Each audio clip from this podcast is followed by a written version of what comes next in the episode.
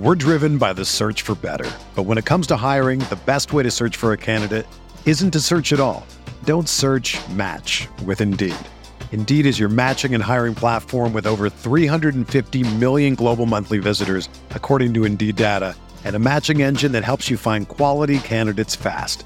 Ditch the busy work. Use Indeed for scheduling, screening, and messaging so you can connect with candidates faster.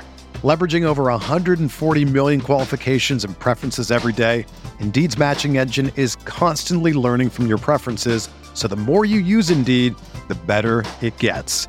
Join more than 3.5 million businesses worldwide that use Indeed to hire great talent fast. And listeners of this show will get a $75 sponsored job credit to get your jobs more visibility at Indeed.com slash BlueWire. Just go to Indeed.com slash BlueWire right now and support our show by saying that you heard about Indeed on this podcast. That's Indeed.com slash BlueWire. Terms and conditions apply.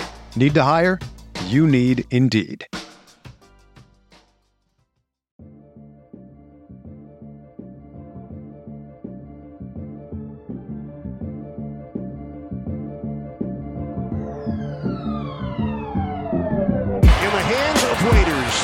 Seconds left for three in the win.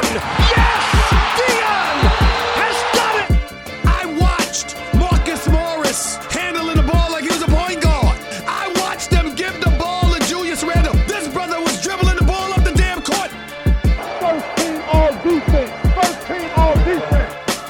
I don't know about this, but Rihanna just walked in front of me. Are you kidding me? Welcome to the RotoWire NBA podcast. Tuesday, February 22nd. We are presented, as always, this season by WynnBET. Make sure you're checking out wynnbet.com for all of your sports wagering needs.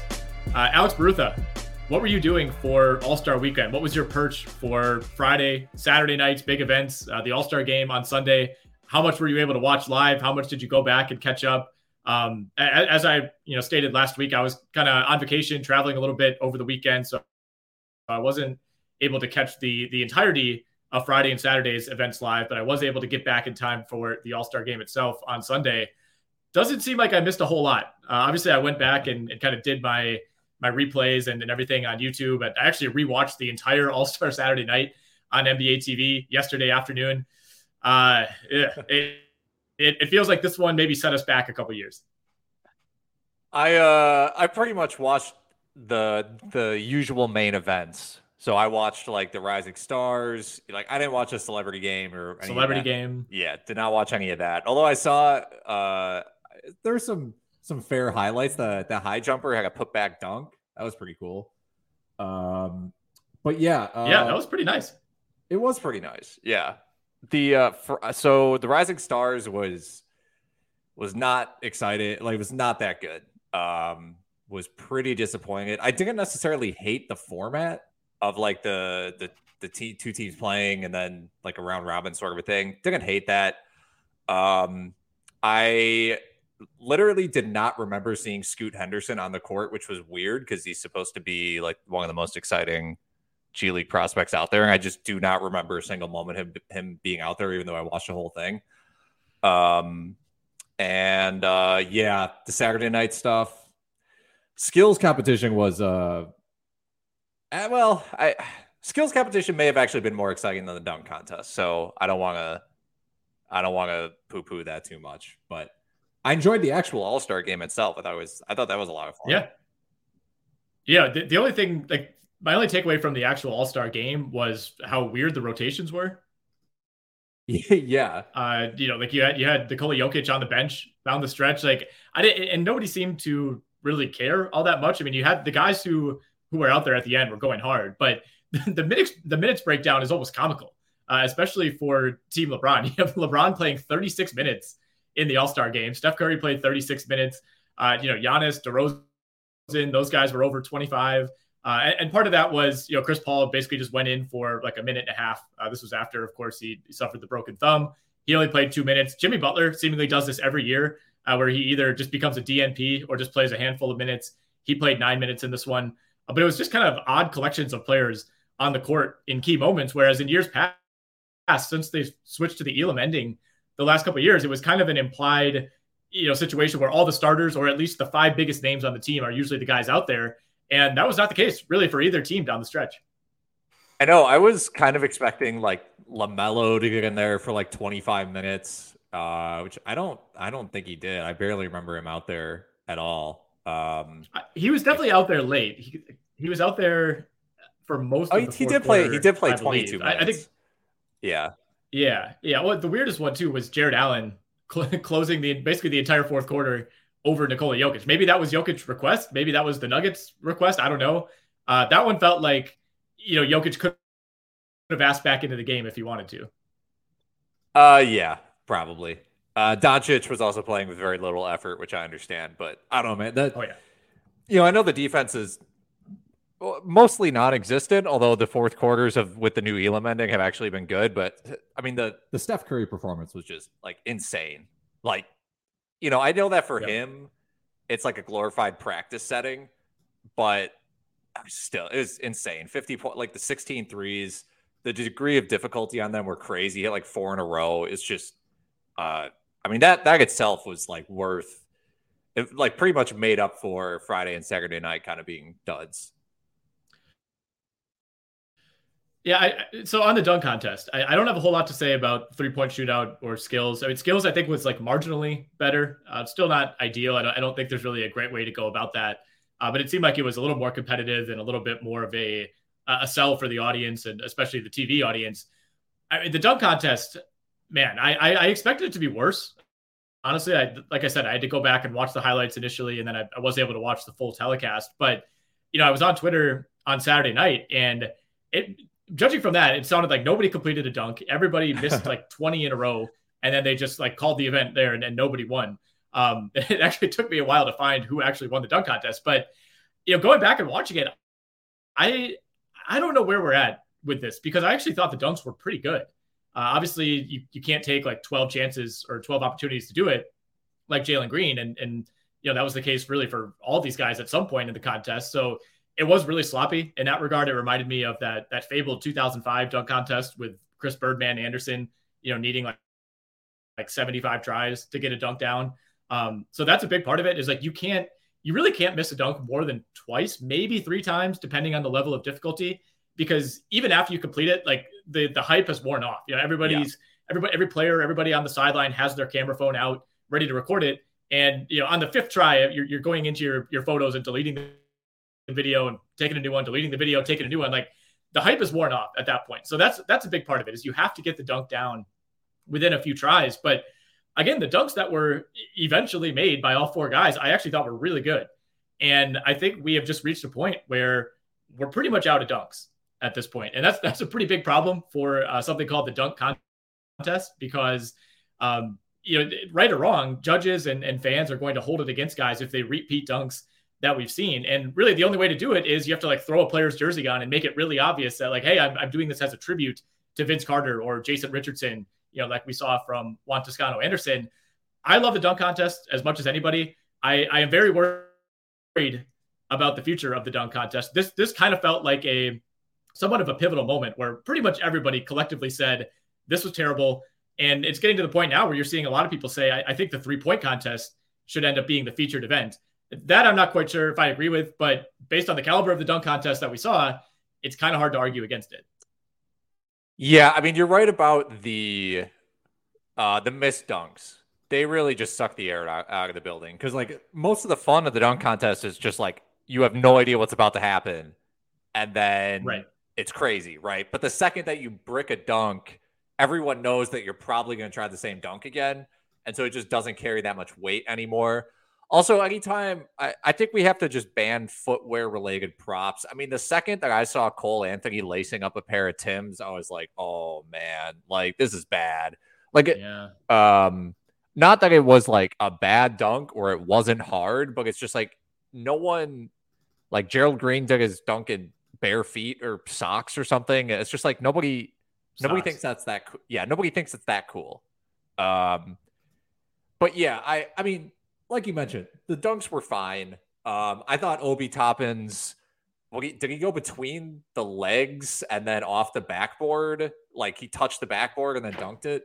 I thought that was pretty. Yeah, sick. he he did kind of a one of his dunks was a straight on off the backboard between the legs, which it drew no reaction from the crowd. You know, like 10 years ago, that would have been an instant 50 iconic dunk.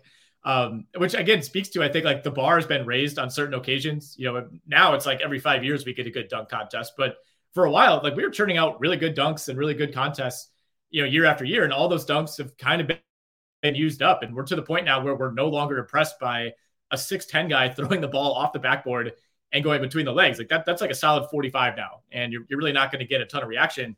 He also, yeah, the, the dunk that I think he was trying to do earlier and then ended up doing uh, to win the contest. And at that point, uh, Toscano Anderson had missed his dunk like 70 times. Right. And all Toppin needed to do was just put down any dunk to win. So he tried it again. And yeah, it looked like he was, he was kind of going from the left side between the legs and then wanted to basically bank in a dunk, which I, I don't know that we've ever seen before.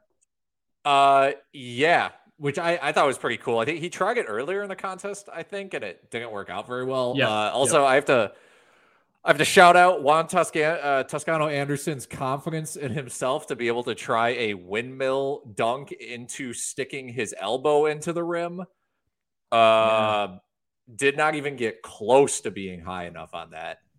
Uh, and like he literally banged like his high wrist on the rim. It's like, man, like Come on. Um, yeah, I I just think when there are so many missed dunks so early, it just the vibe the vibe completely changes.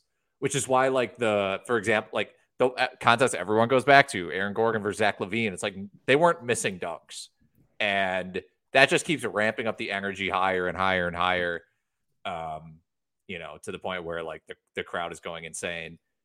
Um, yeah, it just it, there were good dunks. I just couldn't. It was fine. I, you know, I'm, I'm not gonna go. Plus, plus the the point you're making about like everyone on Twitter being like, "Oh, this is the worst dunk contest I've ever seen." People love to hate on the dunk contest. Like, sure do. Someone will miss one dunk and they'll be like, "Why do we even do this anymore, man? Like, what's even the point?" Like five minutes into the contest, it's like these may as well be scheduled tweets at like uh 9 30 yeah. p.m. every every uh year. So right. Yeah, I, again, I think we're we're pretty much out of dunks. You know, it's not it's not the home run derby where you know it's the same it's the same event over and over, and you're just counting up to a certain number. You know, you, you, everybody's kind of doing the same thing. I mean, I guess in that way, that's more similar to the three point shootout, where you know it's just kind of a every it's standard across the board, and it's just who's the best at it. I don't know. I mean, maybe maybe there's a way to look at it where instead of guys coming up with their own dunks, or you know, at this point now struggling to do so, you know, maybe there's a component where the judges or you know, it would have to be someone like Vince Carter, you know, is saying, all right, here's the dunk that you have to do. And they, they show a video of somebody doing it or, you know, kind of a step-by-step breakdown. And then, you know, each guy has to attempt it and whoever does it best gets the highest score, something like that. I, it's definitely in need of a shakeup at this point. With that, that said, you know, you mentioned the Gordon LaVine dunk contest. Maybe that's going to go down as the last great dunk contest. It kind of feels like that at this point, but it's not like that was 15 years ago. That was a, that was what three years ago. Uh, we're, we're not that far removed from what I would say is like hands down the greatest dunk contest of all time. And I know there are a lot of people that cling to the 2000 dunk contest in Oakland with Vince Carter, but you go back and watch like the, the dunk that Vince Carter, I believe, won it on, which was the uh, you know, just kind of the between the legs where, where McGrady drops the ball and he just goes up and puts it between his legs. What does that get you now? Is that like a 39? Yeah, probably. I mean, you have to put all the when you go back, you have to put all this stuff into context because right, you know, guys are doing like Statue of Liberty dunks in the first dunk contest, and people are like, the crowd is like losing their minds and like spilling their beer all over each other. Um, right. Yeah, I, I, you know, I've said this before. I think the dunk contest is like you are hoping for a twenty five percent hit rate, so you, you hope you get like two to three good contests every decade. I think if you if you set that mm-hmm. standard in your in I, your I, own head, we, we, need to find a way. Maybe, yeah, I, maybe Adam Silver needs to address the crowd before the dunk contest just to temper everybody's expectations. Yeah, and I think you know part of it too is like everyone sees on YouTube or on Instagram these the professional dunkers doing the craziest stuff you've ever seen in your life. Uh, but like, how yeah. many NBA players can do that?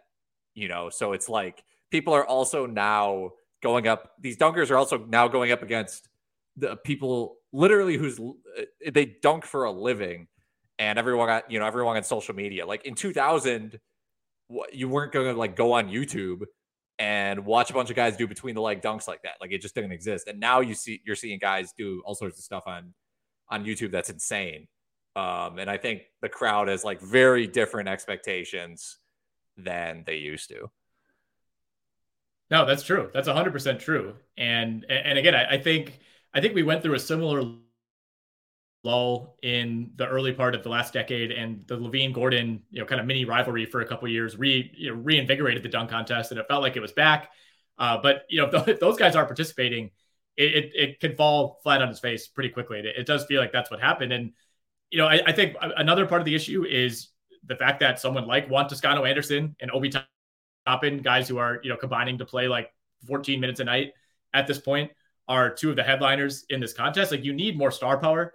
But you know, based on what just happened, like if you're a star, why would you sign up for this? You know, there's very little upside for you here. Yeah, yeah, it's a tough call. I mean, Giannis did it, and he was terrible. Uh, was but that was like that was like kind of before he was a star. Uh, I mean, definitely was before he was like a star. well, he, like, that was, was green, definitely green and red jersey Giannis. Yeah, I mean that was like yeah, second or third year Giannis. Um, he was very bad, but I think that's kind of the comes with the territory being like a seven foot one leg jumper. It's like, what do you, mm-hmm. what can you realistically do besides like the windmill? Uh, so yeah, I mean, obviously everyone's like, oh, Morant, please do it, and obviously I think he'd be sick, but I don't know. Part part of me thinks people would be just so happy to see someone like Ja Morant do it that even if he was like okay, they'd st- they'd be like, cool, awesome. Right? no, I, I, get for sure, for sure, and that's the point on stars doing it is I, I don't think we have I, I, think expectations would be weirdly lowered for some reason if stars did it because it's because it's LeBron James or because it's Ja Morant. It's like, oh, everything they do is instantly cooler. So even if they're not matching an uh, Zach LaVine type of dunk, because it's a superstar player, it instantly becomes cooler. And I, I think we we still see that with the way that people talk about Jordan winning the dunk contest, Kobe doing the dunk contest. Like I, I'm gonna say it, those guys were those were not all time dunks that either of those guys did in the dunk contest, but they live on forever because of how famous the players who did them actually are. One thing we have not mentioned here the guy who was coming into the NBA supposed to save the dunk contest was Zion Williamson. So I, I, think we do. There is kind of this like sleeping dunk contest giant of a of someday getting a Ja Morant versus Zion Williamson showdown in the dunk contest because I don't, I don't care how many bad ones we have leading up to that. That would be must watch TV. That would be incredible. I would. Yeah, I think. um I I can't really imagine a. It's hard for me to imagine a more like hyped up dunk contest than that.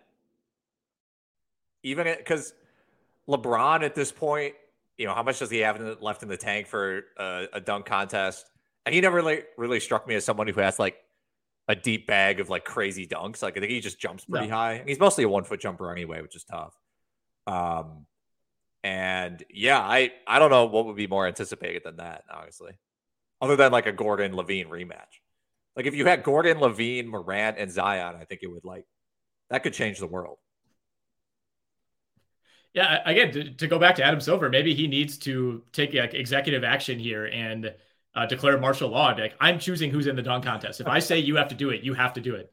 Zion would make his season debut in the dunk contest. Yeah, it'd be like Chris Paul playing in the All Star game with a broken thumb you know, Zion just uh, makes the trip from Portland uh, to Cleveland just to do the dunk contest, and then just uh, gets shipped back home.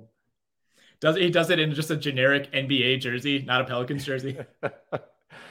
yeah, in his uh, yeah, just in like normal sweats. WynnBET is now the exclusive sponsor for RotoWire's fantasy podcast. WynnBET brings you all the latest action with a user-friendly interface, moneyline bets boosted parlays, over unders, round robins, live betting, and so much more. All that is at your fingertips with the WynnBET app. Want a break from sports betting? Head into WynnBET's digital casino and take a spin on roulette, double down in blackjack, slam the slots, or even try your hand at Baccarat.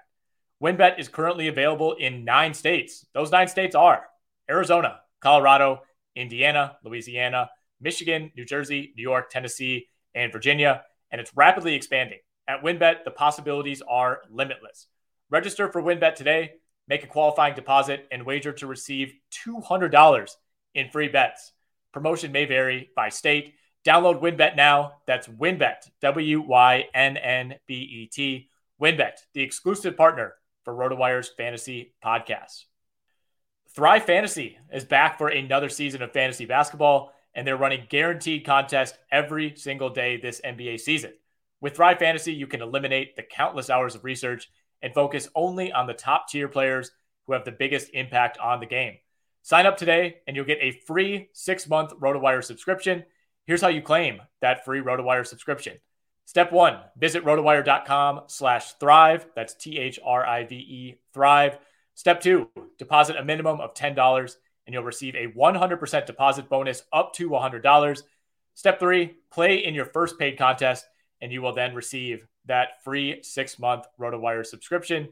Infinite value with that subscription. You'll get full access to everything on rotowire.com, all sports, all of our optimizers, everything you need to become the best fantasy player and sports better that you can be. Check out thrivefantasy.com to learn more. Thrive Fantasy, an official partner of RotoWire.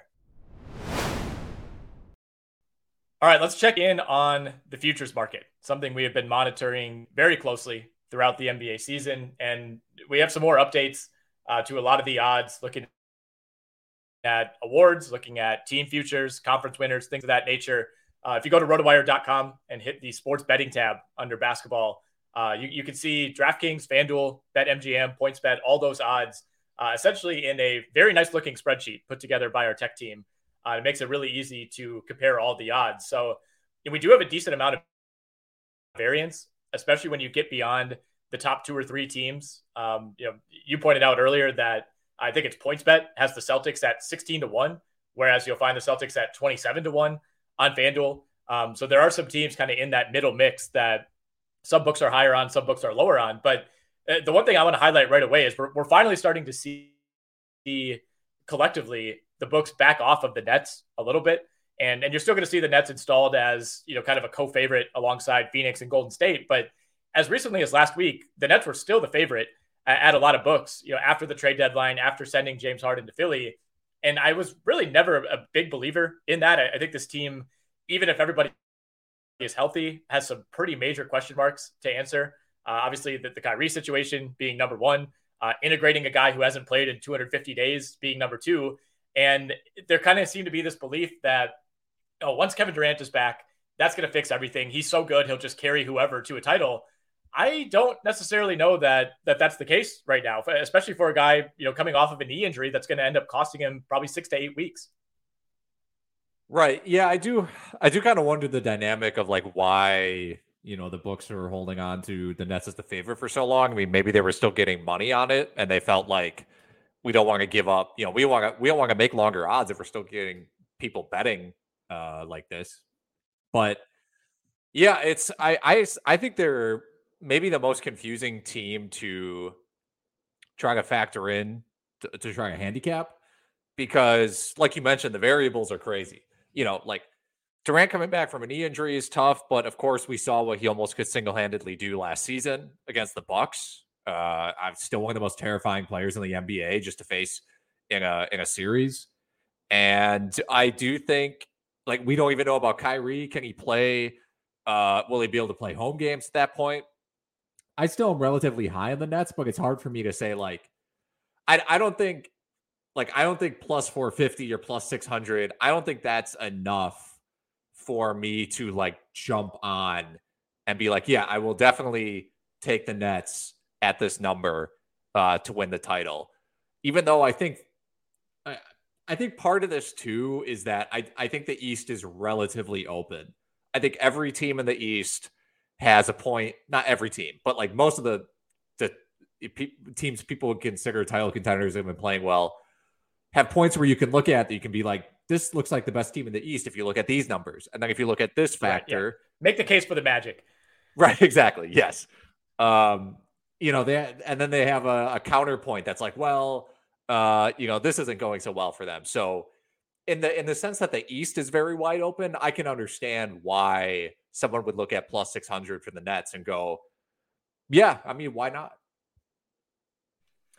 Yeah, I mean, I, if you're getting plus 600, I'm totally fine with that. I, I didn't really agree where after the trade deadline, I feel like despite getting, you know, they got deeper, adding Andre Drummond, adding Curry, adding Simmons. That was big, you know, doing basically a, a three for one. I know they sent out Paul Millsap, but that doesn't really matter. Um, they needed that depth. So I, I do think there's a world in which this this goes well and Simmons looks good, and maybe they do end up better for it. But they still lost the best player in the deal, and I, I think they were being handled like they're the you know 2018 Warriors, where it was just like you know they're impenetrable. If everybody's even remotely healthy, they're a lock to get to the finals. And I, I just don't think that's the case. I mean, I, you know, obviously in, in sending out Harden, you maybe eliminate some of that inherent risk that his body breaks down or he underperforms in the playoffs. But I, I think you're bringing in, in an even more risky player in Ben Simmons. So I, I, I don't know. I, it felt like all like everybody was really down on Ben Simmons when he was just sitting on the sidelines for the 76ers. And then the moment that he, you know, put on a Brooklyn Nets jersey, everybody just decided, oh, he's back. This is going to be great. Like, I, I just think there's way too many questions that that Ben Simmons has to answer before we all of a sudden declare this like a new big three for Brooklyn. Yeah. Yeah. I mean, they, you know, they only have what most teams only have like 25 games left. And how many Something games, like how many games are we going to get Ben Simmons, Kyrie Irving, and Kevin Durant before the playoffs? Like eight? Probably less than five. five to I, eight. I mean, Kyrie's Kyrie's only eligible for like yeah. eight more games the rest of the year. And uh, you know, Ramona Shelburne, I think either yesterday or earlier this morning, said that you know Simmons is still potentially weeks away from debuting. You know, I mean, if he comes back even mid March, you know, you're looking at like four weeks left in the season. Yeah, I, I mean, it is it is tough. I think. I mean, I think this trade, this Nets trade was for them, for the Nets. It's just as much about hey, we're hedging for our future uh, maybe even more so than this season. Because like, had they just kept Harden, Harden maybe he's unhappy. He's gonna play, um, and he's still gonna be really good. Uh, whether or not the fit is perfect is like one thing, but I think trading for Ben Simmons is not necessarily like that's not the best move for this season. I'm not. I, at least I don't think that's a given. So like if I'm trying no to way. choose between what I rather bet on the Nets or the Sixers to win the title this season, I think I would go with the 76ers. Uh, and the odds aren't even that different. Like they're, they're almost even if you're if you're looking like cross book. We're driven by the search for better. But when it comes to hiring, the best way to search for a candidate isn't to search at all. Don't search, match with Indeed. Indeed is your matching and hiring platform with over 350 million global monthly visitors, according to Indeed data, and a matching engine that helps you find quality candidates fast. Ditch the busy work. Use Indeed for scheduling, screening, and messaging so you can connect with candidates faster.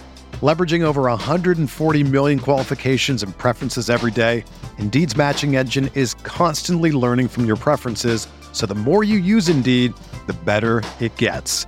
Join more than 3.5 million businesses worldwide that use Indeed to hire great talent fast. And listeners of this show will get a $75 sponsored job credit to get your jobs more visibility at Indeed.com slash BlueWire.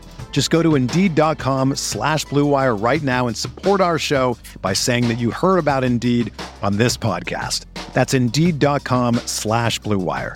Terms and conditions apply. Need to hire? You need Indeed. If you're a basketball junkie, then you know there's no better time of year than the NBA playoffs. Twice a week, JJ Redick is cooking on his podcast, The Old Man and the Three. He has guys come on in all stages of their careers to talk about the league and share stories you won't hear anywhere else, including Devin Booker on why he talks so much trash, Ray Allen's epic free throw competitions with LeBron in Miami, and the moment Tyrese Halliburton knew Pascal Siakam would be a good fit in Indy. In addition to player interviews, every Monday JJ breaks down the top three things happening around the NBA with unmatched analysis, not outlandish takes, and is often joined by masterminds of the game like Tim Legler to dive deep on rookie reports, trade breakdowns, and why is mean mugging now a tech? You won't find another outlet that covers the game as comprehensively and with such insight as JJ does it on The Old Man and the Three. Make this your companion podcast during the playoffs. Listen to The Old Man and the Three ad free on Wondery Plus or wherever you get your podcasts. Whether you're a world class athlete or a podcaster like me, we all understand the importance of mental and physical well being and proper recovery for top notch performance. That's why I'm excited that Unified Healing is sponsoring podcasts on the Blue Wire Network. Unified Healing is a new and super innovative global network of wellness centers powered by Energy Enhancement System, or EE System. If you haven't heard of the EE System yet, then you'll want to listen up. This technology promotes wellness, deep relaxation, purification, and rejuvenation. Wherever you are across the globe, access to a center is easy and affordable. Interested in experiencing the EE System technology for yourself? Go to unifydhealing.com slash bluewire to learn more and find a center near you. That's unified, U-N-I-F-Y-D, healing.com slash bluewire. No material or testimonials on the Unifyd Healing website are intended to be viewed as medical advice or a substitute for professional medical advice, diagnosis, or treatment. Always seek the advice of your physician or other qualified healthcare provider with any questions you may have regarding a medical condition or treatment and before undertaking a new healthcare regimen, including EE system. You're totally right. And I, I did want to bring up the other side of this, which is the Sixers. And you know, right now, depending on where you look, if you're if you're talking top of the East, the Nets are are usually slight favorites over Milwaukee and Philly. But Milwaukee and Philly are pretty much even, depending on which book you're looking at. DraftKings, for example, they're both seven to one. FanDuel, you got the Bucks at plus six fifty, the Sixers at plus seven fifty. Very close, no matter where you look. Uh, to me, you know, Milwaukee, even though they they're yet to go on that like 15 game run where you know they, they win, you know, they go 14 and one, and they have the best offense in the league, and Giannis looks great. Like, I don't know if we're going to see that this year. Like you mentioned, we're running out of time for a lot of these teams to put together a run like that. So I, I don't know that we're ever going to have this super inspiring, oh my God, here come the Bucks, you know, type of narrative develop. But I still, I still think they're such a safe pick um, if everybody's healthy, and that that you know goes down to getting Brook Lopez back, getting Pat Connaughton back. Those are pretty big ifs. Um, you know, with only seven weeks left in the regular season, but you know, to me, I like how would you compare the upside? Like if the Sixers played their best game and the Bucks play their best game, which of those teams do you like better? Because I, I, do feel like there's still some more risk on the Philly side, even if you want to make the argument that they could be the better team at their peak. Uh I think I mean, I I don't know, man. I, I think the 76ers do have a chance to be better than the Bucks if everyone plays at their absolute peak. Because I mean they have two MVP caliber players and the Bucks have one, if we're gonna keep it that simple. I know and neither mm-hmm. team has great depth, but um, you know, in that case, then you almost have to like I mean, obviously Milwaukee has better has more defensive upside, right? It'd be like Philly's offensive upside's insane. Obviously, have Embiid on the back line and Thybulle is interesting, but Harden's a huge, uh, like you know, Harden's a huge question mark, I guess to say the least, on that end of the court. And who knows about Tyrese Maxey in a high leverage playoff situation? And um, you know, you you have you know Jrue Holiday checking Harden, and um, I I think in that specific matchup, my concern as a Bucks fan is um, who is guarding Joel Embiid because uh, Brook Lopez, first of all, Brook Lopez cannot guard Joel Embiid. Let's put it that way. Even if he comes back, he can't guard him. Ibaka is probably too broken down to guard him at this point. I think someone with a back issue is the last person you'd want going up against Joel Embiid. It's like Simmons, you know, Bobby Portis isn't uh, right for that either. And uh, you, I don't know, you want Giannis banging with him. So like that that part of the matchup is, I think, problematic for Milwaukee. And I think they have to really be worried about mm-hmm. matching up against Philly. It sounds to me like there's only one choice, and it's Sandro Mamukelashvili. yeah, that's the that's the only guy on the depth chart who you did not name. Uh, but no, you're right. You're right. I, I, think this would become a classic. Let Embiid get his series. Limit James Harden. Limit Tobias Harris. You know, limit Tyrese Maxey, depending on how effective he is.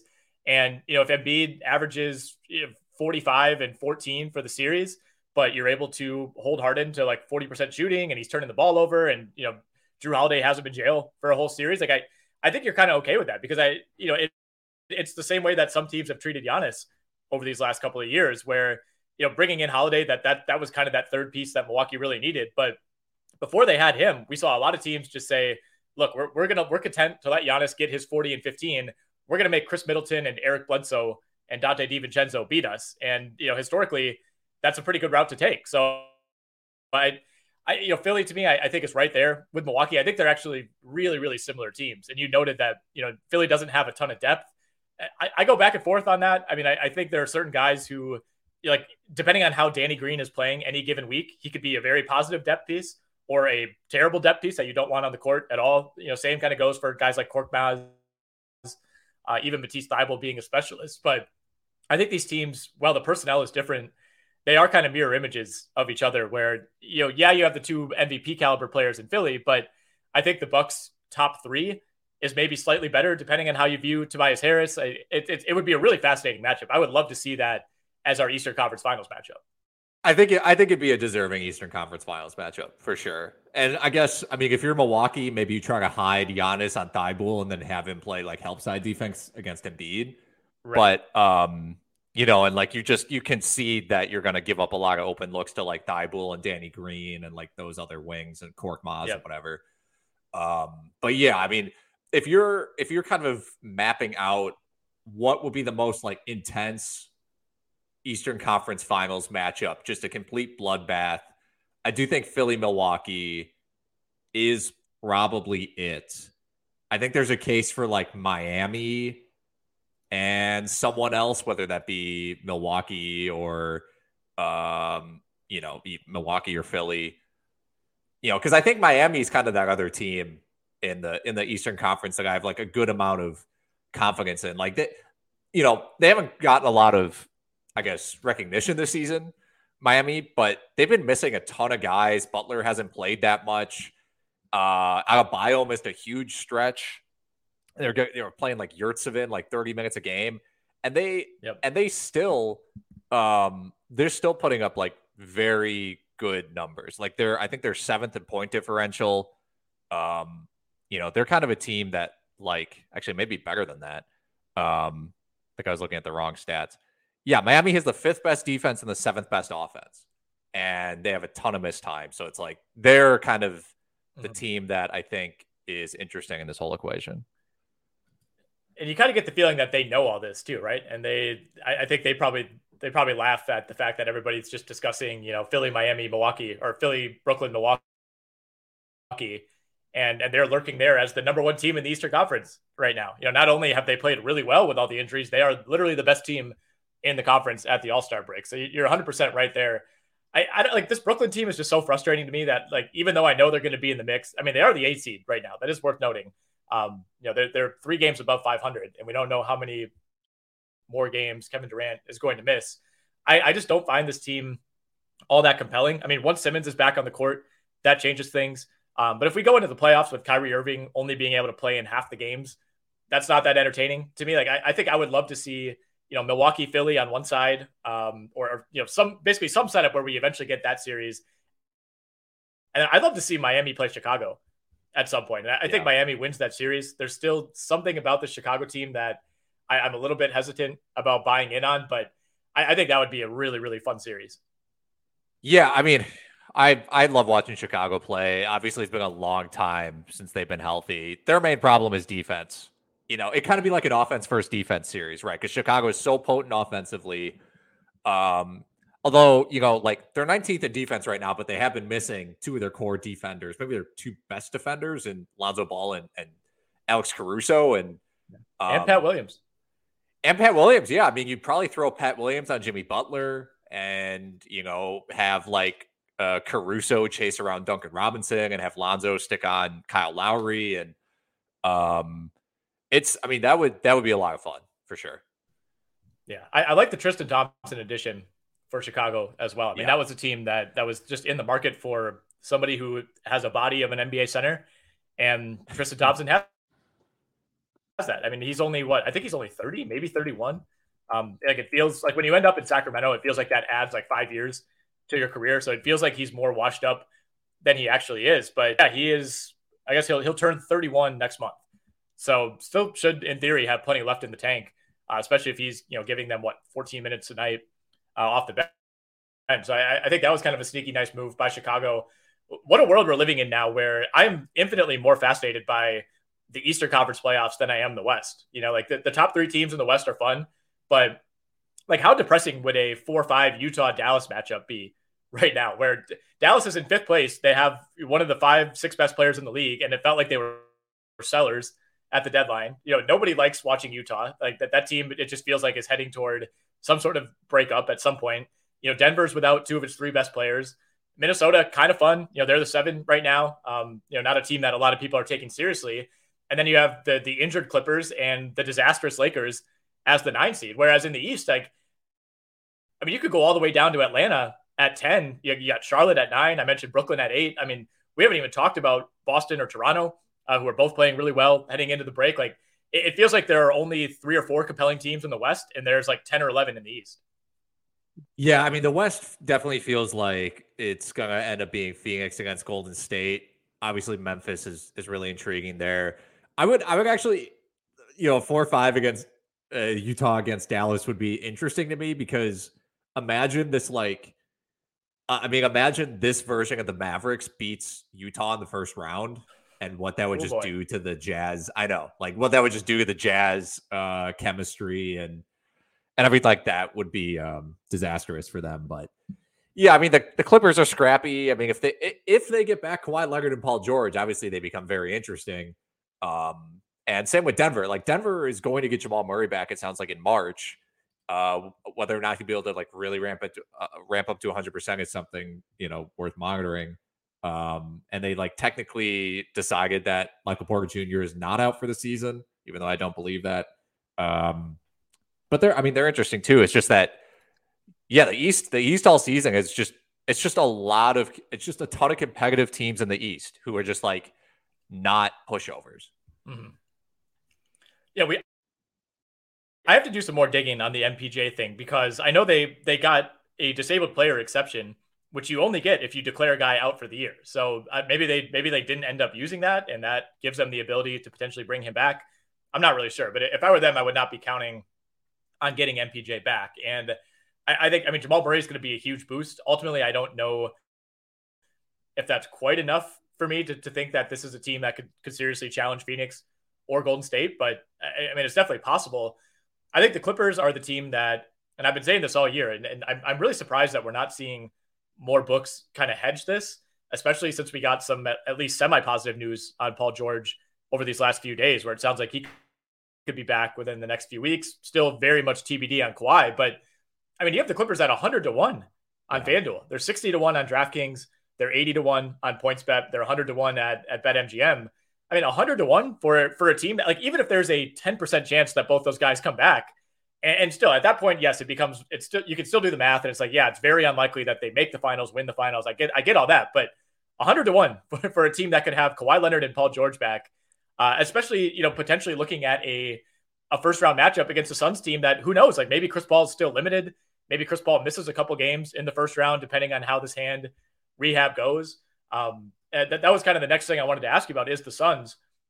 They're six and a half games up on Golden State, which honestly I did not realize until looking at the standings the other day. I, I didn't realize they had opened up that much of a gap over these last couple of weeks, but obviously they just continue to win games. They're not going to keep winning at this pace. They're winning 83% of their games so far. Without Chris Paul, you know, they're, they're not just going to keep running over teams every single night, but with only 24 games left, they should still get the one seed, you know, unless we see something crazy from Golden State. But but again, I mean that that you could be looking at a matchup against the Clippers or the Lakers in round one, and no matter the circumstances, Phoenix, assuming Chris Paul is back, is still going to be favored in that series. But I, I, this might be a year where you'd almost rather be the two and and potentially play a team like Denver or Minnesota. Yeah, I mean, the Suns without Chris Paul on the court are like plus four net rating, which is good but it's like only slightly above average, obviously. So like, I think it won't be easy for. I think they're gonna miss him a lot. Um, yeah, I I just I wouldn't want to play Phoenix, man. They're a machine. You know, Phoenix has turned into a machine the same way Milwaukee turned into a machine a few years ago, where it's just like they're just cutting through teams in the regular season. Um, they everyone's everyone is bought in. Everyone knows their role. Everyone plays hard. They're good defensively you know, even if you if Chris Paul is coming back and is like rusty, I just wouldn't I wouldn't even want to deal with that. You know, uh, Chris Paul was hurt. Chris Paul was hurt last year in the first round, wasn't he? Did he like mess his shoulder true. up? He yeah he allegedly couldn't raise his shoulder like above his head, I think, or couldn't really get it above like 180 degrees. Yeah, I remember him like not shooting, and they still mm-hmm. yeah were yeah. I mean, and that was right until Anthony Davis went down. I, they were losing that series to the Lakers.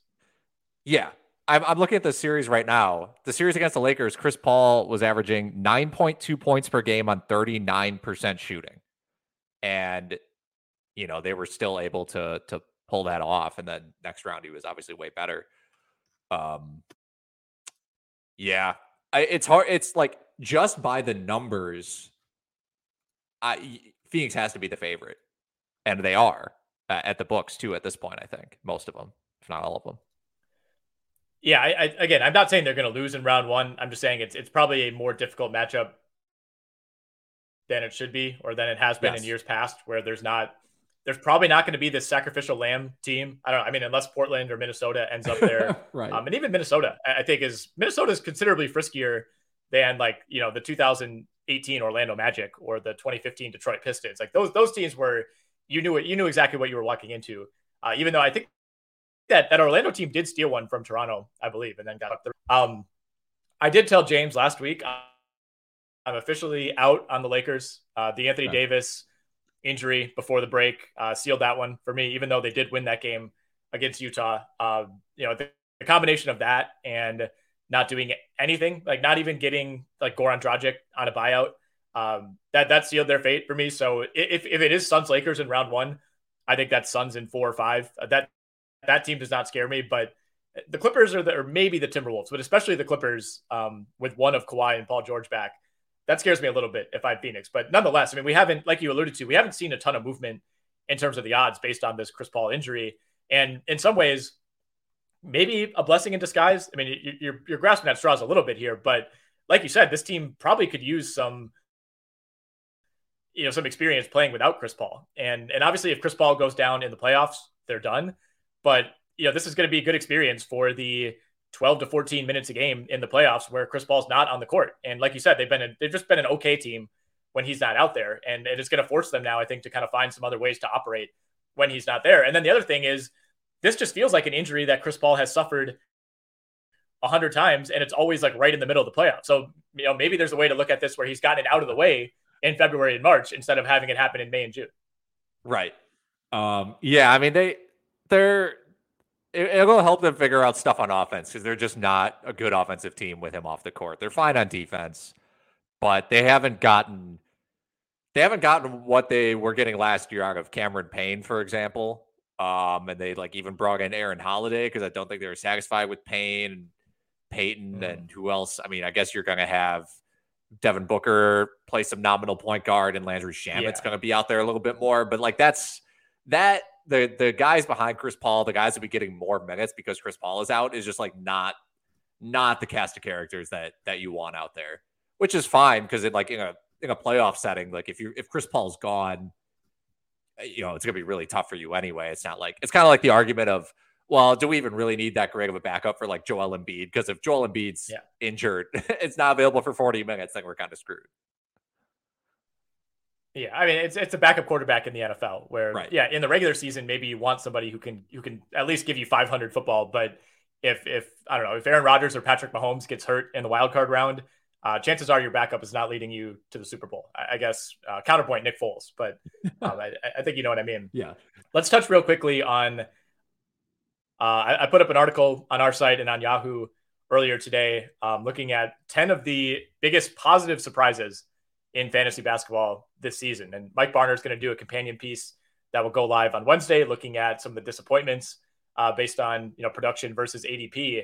And I, I, actually think it's it's kind of more fun to do this one. Like both articles are, are fun to write, and it's a lot of fun research to do. But like players who disappoint to me, like it's almost always in fantasy, it's because of injury. Like there are very few guys, that, although there are a few this year, but normally there are very few guys who come into a season, you're like, all right, this guy, if he stays healthy, he's a top 15 guy, and he stays healthy and is just like not good anymore. Like that, in, unless the player is, you know, 36 years old, that just doesn't really happen that much in basketball. And the guy that, that I was thinking of is Brad Beal, um, who, you know, before right. his season ending injury had kind of taken a weird step back like that. But being able to look at the positives, like it's, it's, it's great. Like everything you're writing is like, you know, this guy barely missed any time. He took all these steps forward.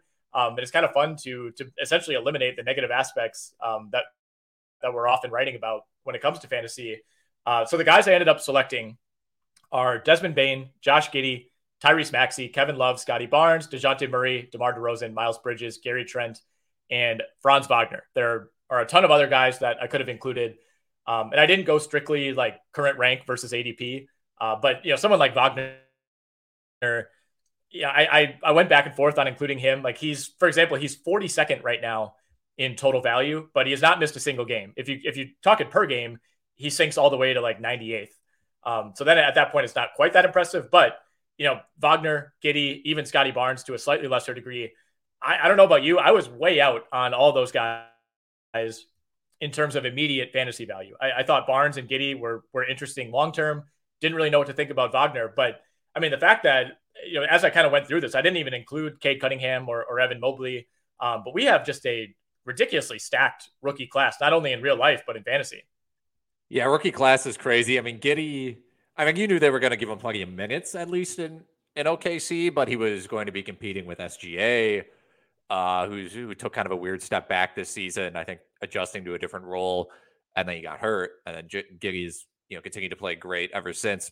Barnes in the preseason, I think, showed us some interesting stuff, but he wasn't scoring the way that he uh, like his confidence as a scorer from the preseason to the regular season was an insane jump. Um, you know, I think like uh, as far as like Murray goes, for example, like I don't think I think Murray's more of a surprise to like the general fantasy public or like the ADP. If you're just going off ADP, I think you and I and like James, for example, were pretty high on Murray. So like to me, Dejounte Murray eighth is like that's very good, but it's not like uh, insane in the same way that you know like Bridges kind of came out of nowhere, for example.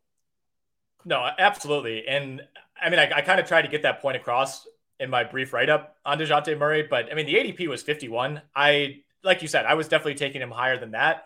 I would not have been considering him with even like the 20th pick overall, though. You know, I, I think I think right. like late 20s is, is where I was probably comfortable. I mean, I, I and again, we were obviously high on him. I know you discussed him. I can't remember if it was going into this year or it might have even been sometime last season.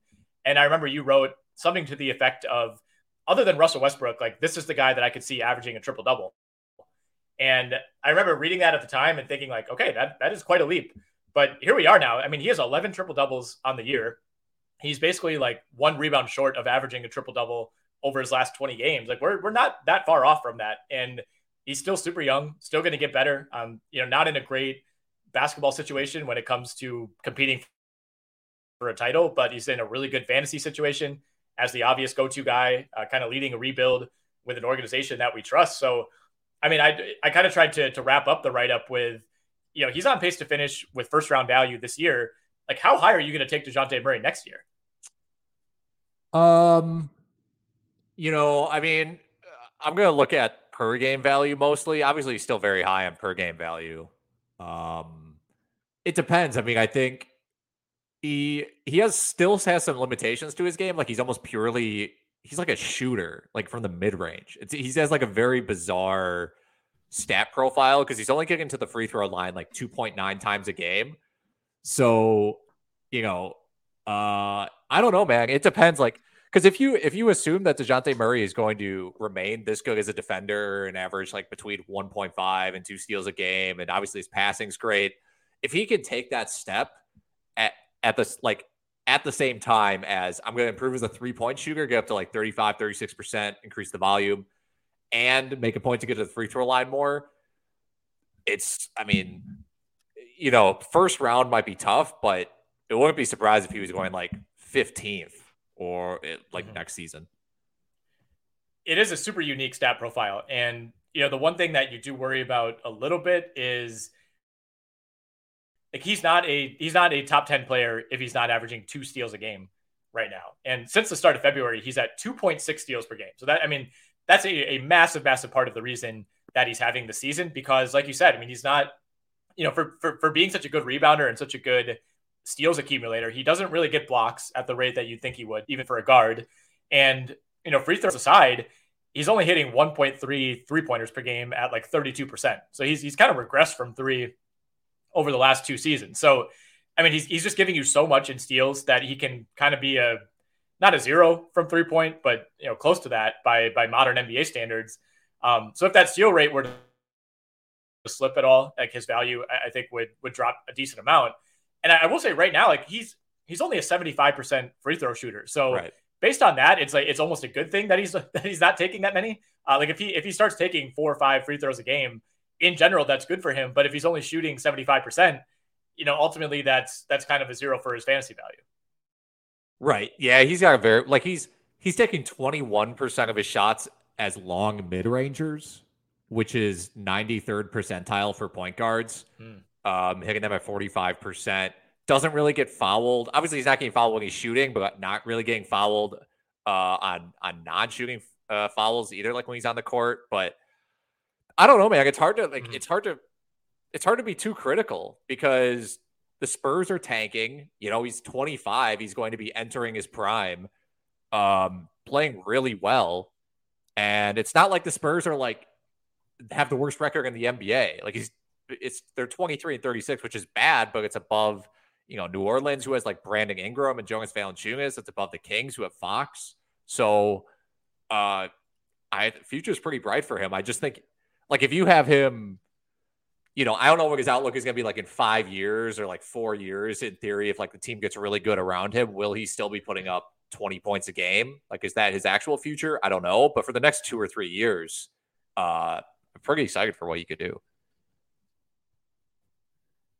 This really only feels like his kind of like second real season, right? Where, I mean, if you want to, he, he lost one year due to a torn ACL. So he did, didn't play at all in 2018 19. And then the year after that, you know, he's recovering. His his minutes are limited. He only averaged like 25 minutes a game. Um, Spurs are, are in a position of, you know, that's when Lamarcus Aldridge was still there, DeMar DeRozan, um, you know, kind of a transitional period where where he was more he was more in like the Anthony, Anthony Simons zone at that point. Uh, like closer to that than he is like his current state as like a, an NBA All Star. Um, and you know, last year he averaged 32 minutes a game. This year he's up to 34.4, and this is his first year as the go-to guy, right? I mean, last year, like he he's he's averaging career highs in every single category by far, other than the percentages. Um, so you know, for a guy to be this good, I think in in essentially like his first or first and a half, you know, year in this type of role is super encouraging. It, like you said, it, it's hard to see where this goes because he's 25 right now. He's averaging 29, eight, and two steals.